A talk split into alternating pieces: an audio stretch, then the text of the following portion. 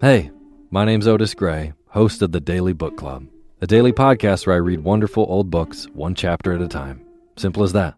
Whether you want to get engaged and lost in a fascinating story that has stood the test of time, or just relax to a good book, listen to the Daily Book Club to get wrapped up or unwind during your day. We'll read classic stories like Pride and Prejudice, The Enchanted April, The Wind in the Willows, beautiful stories all told from start to finish. And you can even do a real book club Tune into the daily book club Discord and discuss the readings with other book club listeners. However, you want to listen, it's your choice. Subscribe to the Daily Book Club on Spotify, Apple Podcasts, and everywhere else. New episodes every single day. So sit back, relax, and get lost in the Daily Book Club. Support for this podcast and the following message come from Corient Corient provides wealth management services centered around you. They focus on exceeding your expectations and simplifying your life. Corient has been helping high achievers just like you enjoy their lives more fully, preserve their wealth, and provide for the people, causes, and communities they care about. As one of the largest integrated fee only registered investment advisors in the U.S., Corient has deeply experienced teams in 23 strategic locations. Corient has extensive knowledge spanning the full spectrum of planning investing, lending, and money management disciplines. Leverage Corient's exclusive network of experts to craft custom solutions designed to help you reach your financial goals, no matter how complex they may be. Real wealth requires real solutions. For more information, connect with a wealth advisor today at corient.com. That's C O R I E N T.com. Corient.com. There were two more murders 15 miles when away. police arrived, they found the telephone and electricity lines described by one investigator as reminiscent of a weird religious rite. Morning. Couple murdered.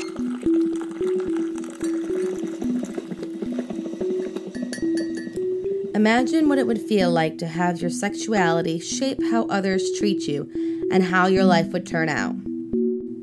Daniel Owen Conahan Jr. found out from an early age that his sexuality would cause a downward spiral that would eventually turn out deadly. So, if you like your coffee hot but your bones chilled, sit back and start your day with a morning cup of murder.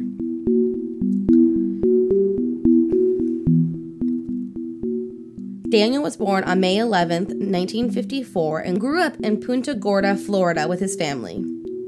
In his high school years, he told his parents that he was a homosexual, something they expressed extreme displeasure in, so much so that they sent him to a psychiatrist. In 1977, Daniel joined the Navy and only a year later was nearly court martialed for homosexual solicitation, then was discharged only a few months later after his homosexual behavior triggered a fight.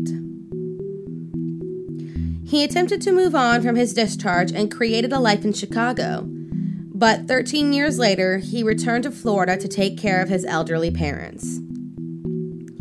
In 1995, he became a licensed practical nurse, graduating top of his class.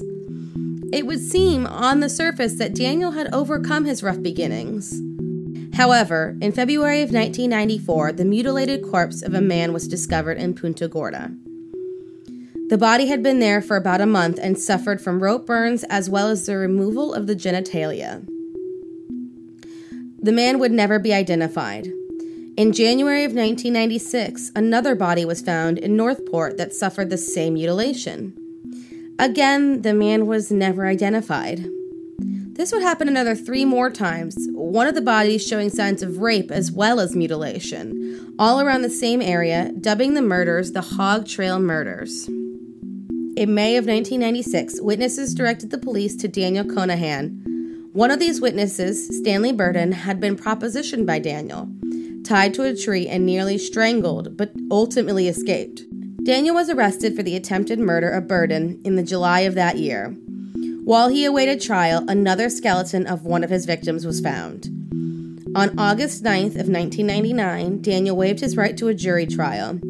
The judge deliberated for only 25 minutes before finding Daniel guilty for first degree premeditated murder and kidnapping. Throughout the years, more bodies similar to those of the Hog Trail killings have been found.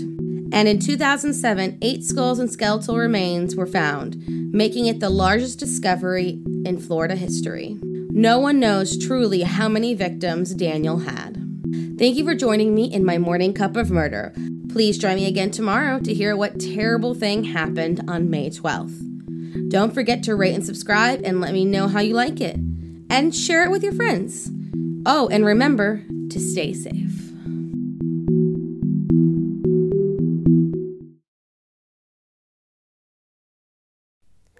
This has been My Morning Cup of Murder. My Morning Cup of Murder is a daily podcast that talks about something that has happened in the true crime world on this day in history. Thank you for listening.